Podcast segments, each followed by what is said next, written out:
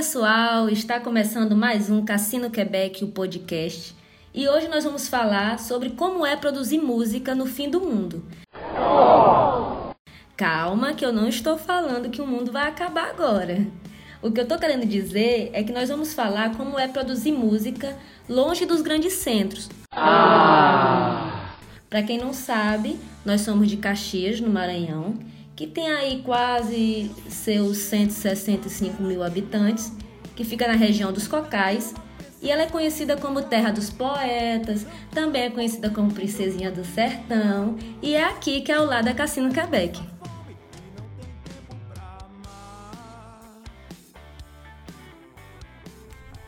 E esse episódio vai ser dividido em duas partes.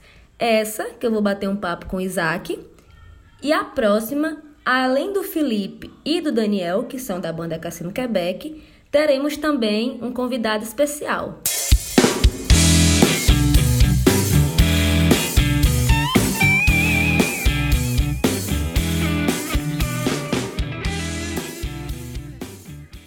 No episódio passado, nós falamos sobre a música independente.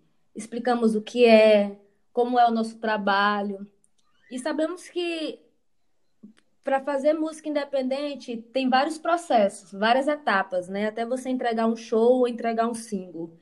Por exemplo, eu faço produção executiva na Cassino Quebec, faço um pouquinho da artística e também tem a parte técnica que é executada por outras pessoas.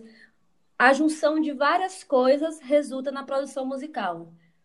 Mas começando já entrando na parte mais técnica, Isaac, conta pra gente o que é produção musical, quais são as etapas e o que é necessário para produzir uma música.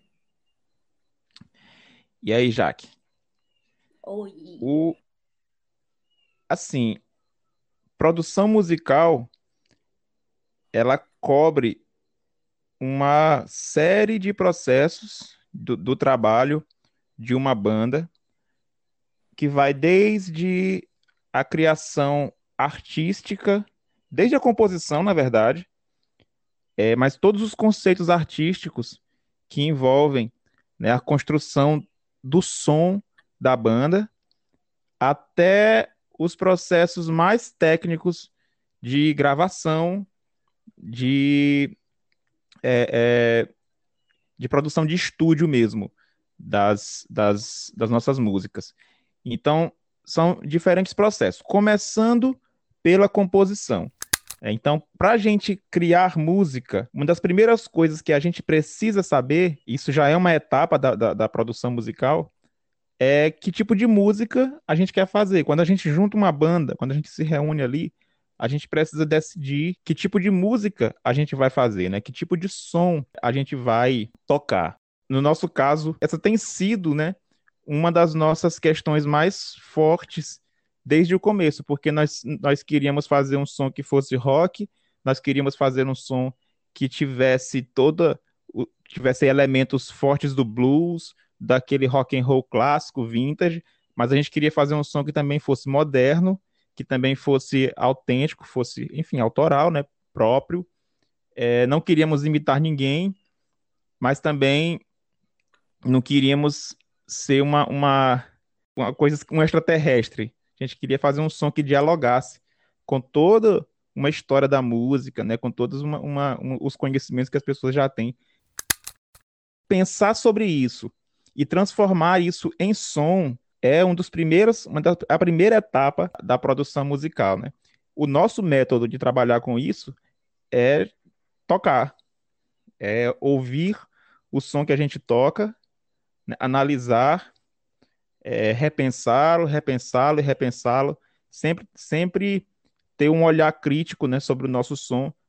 Essa semana mesmo, como a gente vai lançar a Saúde, dia 21, nós fomos revisitar o, o trabalho que nós fizemos é, com ela né, ao longo do tempo, tudo, e eu e Felipe assistimos a um vídeo, a gente se encontrou online, né? E a gente estava assistindo lá no WhatsApp um vídeo da gente ensaiando Saúde em 2017 e vendo como ela, a gente tocava ela rápido, como ela se transformou, se modelou ao nosso espírito, né, ao nossos, ao nosso jeito de, de nosso próprio jeito de ser músicos, né, de, de, de pensar a música e como a gente foi construindo ao longo do tempo ideias que orientam a, a nossa criação. A gente quer uma música que seja simples. Eu, como guitarrista, o Daniel, como guitarrista, tem habilidades para tocar coisas bem difíceis tecnicamente, sabe, bem velozes, mas na hora que a gente constrói a nossa música, a gente faz para que a gente toque as coisas menos virtuosísticas, entende? É um conceito da banda. Então, essa essa criação de conceito é a primeira etapa da produção musical.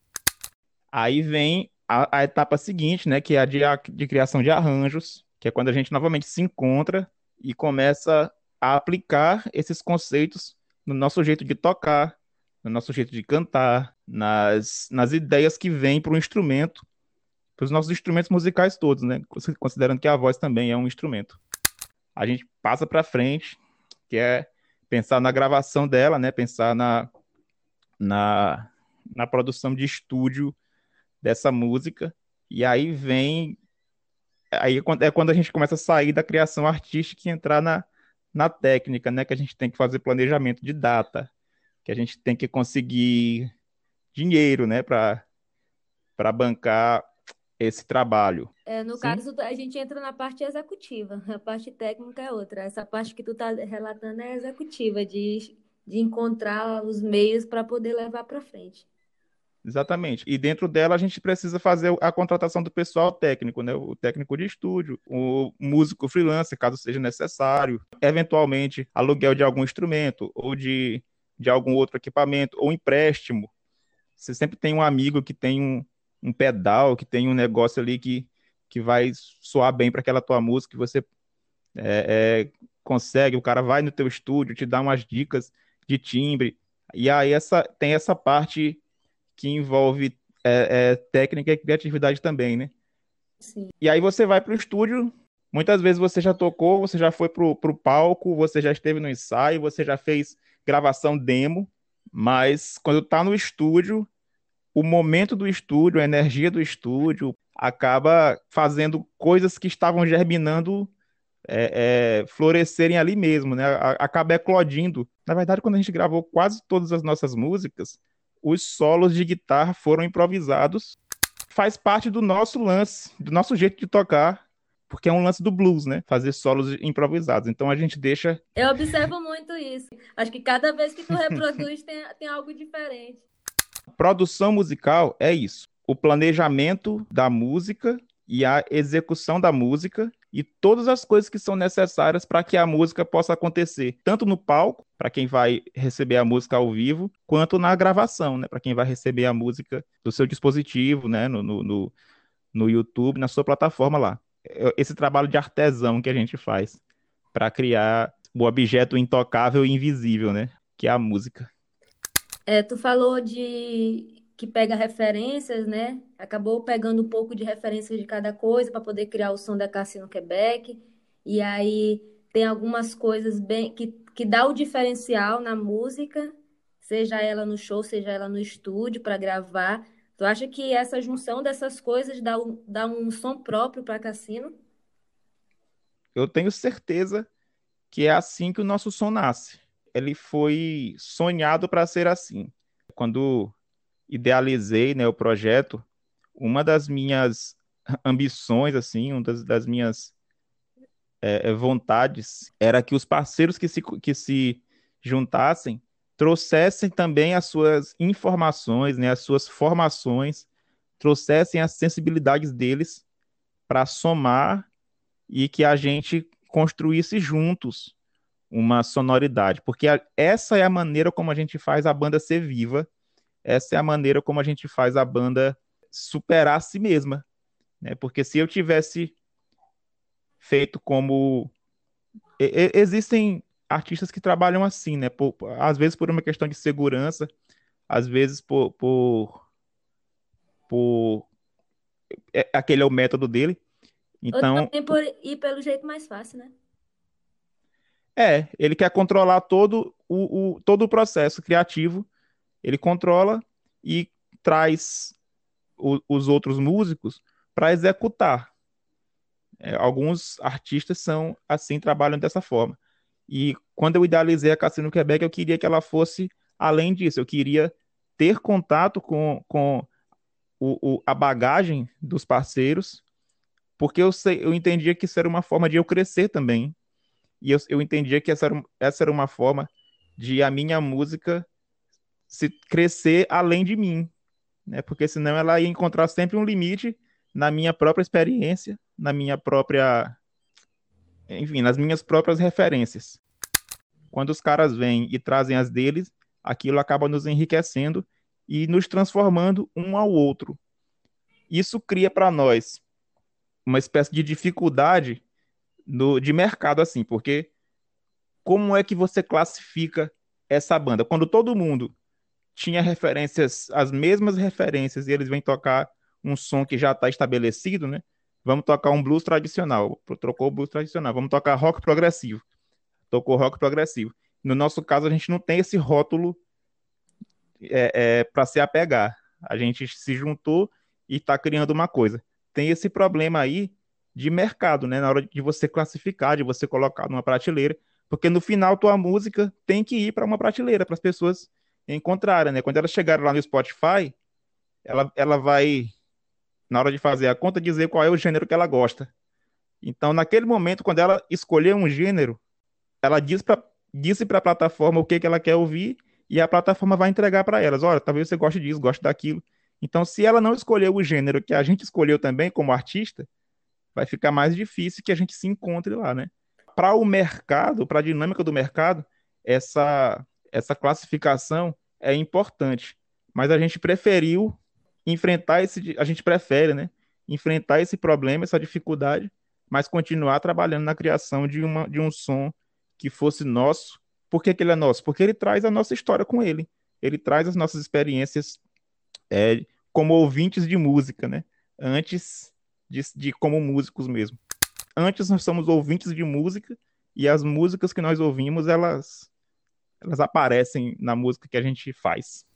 É, exatamente, eu fiz esse questionamento porque eu sinto isso, né? Quando eu entrei na banda, aí a primeira, nos primeiros materiais que eu fui ler para conhecer, né? Só abrindo esse parênteses, é, a primeira coisa que eu vi lá foi banda de rock. Aí eu, beleza, banda de rock. Aí quando eu fui começar a ouvir as músicas, eu, caraca, cada música tem uma coisa diferente. Eu não sei se isso daqui realmente é rock. eu, como é que a gente vai classificar essa banda? Como é que o povo vai conhecer isso? Foi uma das coisas que, que até hoje, assim, mesmo a gente colocando indie na maioria da, dos locais, eu ainda me pego, assim, às vezes avaliando, porque é, eu sou primeiro, quando vai chegar no contratante, meio que eu sempre vou primeiro, né? Aí sempre o contratante Sim. vai, sim, mas é banda de quê? Aí fala assim, a banda de rock fica muita coisa muito aberta, né? Já que o rock tem várias vertentes. Aí eu Exato. fico naquela, eu a, tem que é a banda do amor. Se fosse uma banda de pop rock, eu dissesse, olha, é pop rock, imediatamente as pessoas já sabem a que associar. Elas vão, é, ah, é uma banda que se parece com Capital Inicial, que se parece com Engenheiros da Havaí, uma banda de pop rock, uma banda de, do, do, chamado rock nacional, né? Mas nosso som não é bem aquilo. Se eu falar assim, olha, é uma banda de blues, mas também não é bem uma banda de blues, não é uma, não é, não, não, não é uma banda de blues de raiz, né? É uma banda que tem influência de blues. E é de rock and roll, tem influência do rock and roll, mas a gente também tem presença de, de baião na nossa música, a gente tem presença de, de shot, né? Grito Mudo foi feita como um shot, ela soa como um shot no começo. É, tem presença de outras coisas, de metal, né? Na, na, própria Grito Mudo você consegue sentir uma influência de metal na, no, no, no, solo de abertura, no solo de final, e do shot na, na, na primeira estrofe. E só lembrando, só abrindo outro parênteses, foi, foi a primeira música que eu ouvi. Foi bem ali que eu buguei. Isso é uma decisão de produção musical, sabe? Basicamente, assim, virtualmente, você pode tocar uma música de qualquer jeito. Eu vejo muitas pessoas dizerem assim: faça isso que a música pede, porque a música pede assim. Não, a música não pede nada. É tudo, é tudo decisão de quem está executando a música, sabe? É tudo decisão do maestro, é tudo decisão do compositor, do arranjador, de quem fez a música. Ele toma decisões. Ele pode escolher é, em possibilidades virtualmente infinitas. Se a gente tem um elemento de shot na música, por exemplo, como é o caso de grito mudo, Então, a gente não vai transformar aquilo em um shot. Ela vai ter apenas um elemento de shot que nós vamos usar outras coisas para desvirtuar. É, quanto se gasta para produzir uma música ou um álbum? Tem um preço assim definido ou varia? Gasta-se muito, sempre se gasta muito. O valor assim absoluto, né, em termos de número, ele pode variar muito. Eu te garanto que o, o músico que produz a própria música, ele sempre vai gastar com ela o máximo que ele pode. Ele sempre vai investir ali o máximo que ele tem, às vezes além do que ele tem, porque ele sempre quer ver aquela música soar da melhor maneira possível, assim, da, de uma maneira que, que, que, seja melhor do que a que soou na cabeça dele. Ele quer ouvir e se surpreender. Agora, ela, em números assim, ela pode variar muito de um estúdio para o outro, de um, de um serviço para o outro, né? dependendo de quantas pessoas você vai envolver naquilo, você quer, você vai ter que pagar. No nosso caso, nós somos uma banda, mas can tem cantores, por exemplo, que quando vão gravar precisam pagar todos os músicos da banda, né? Isso já vai encarecer. Por outro lado, você também pode gravar, fazer produções caseiras com equipamentos baratos e mesmo assim alcançar resultados bons, né? Se você tiver aquilo que eu falei lá no começo, conceito. O que eu diria era isso, a, a música ela sempre vai custar caro para o músico em termos assim de proporção. Ele sempre vai dar tudo que ele tem mais um pouco. Então, quando você vê que um, que um músico produziu um som e ele está disponibilizando ali, dá pelo menos a chance de escutar para saber se tu gostou ou não, porque ali houve um investimento de dinheiro, de tempo, de inteligência né, e de afeto muito grande. É, trazendo um pouco aqui pro pro meu lado, que eu faço a, a logística da banda, também tem que pensar onde é que está a banda e onde é que está o estúdio, né? Exato. Porque é, é o que a gente meio que sofre aqui no nosso dia a dia, e como nós tamo, estamos falando do tema produção no fim do mundo, ainda temos que pensar sobre é, no, essas questões. No fim do mundo, tudo fica um pouquinho mais difícil. É, mas o bom é que a gente sempre tem solução para tudo.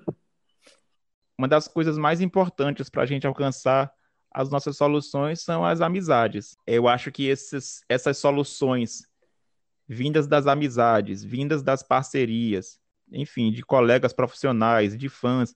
Todas essas coisas enriquecem a música de uma maneira diferente, sabe? Quando você quando essa música chega alguém, ela carrega todos esses afetos que fizeram com que ela fosse o que ela é. E interessante também lembrar que todos os no... a nossa equipe, que eu não falo só não só eu, você e os músicos, mas todo mundo que é envolvido com a banda, quem grava, os bateristas, a, a parte técnica, é, o Iago, a Redra, todos eles vieram até nós não porque eu fui atrás, mas primeiro eles viraram fãs da banda, do nosso som, e depois foram, a, como tu falou, né, nossas amizades, e aí foi agregando. Aí a gente tá com uma, uma equipe legal para trabalhar. É um grupo todo costurado pelo amor. cheiro é de panela queimando tem muita cama precisando esquentar. Tanto repórter do meu cotidiano. E é isso, pessoal. Assim encerramos o episódio de hoje. Obrigado, Isaac. Obrigado você que está aí nos ouvindo. E recapitulando que esse episódio está dividido em duas partes. E na segunda teremos também conosco os outros integrantes da banda e o nosso convidado especial. E ah, mais uma coisa. Faça o pré-save de saúde, nosso novo single, que vai ser lançado dia 21 de maio. Mas você pode salvar na sua biblioteca. O link está na bio do nosso Instagram e para quem não nos segue, o nosso Instagram é Cassino Quebec. Cassino com um S e Quebec normal. Q-U-E-B-E-C. Tchau e até o próximo episódio.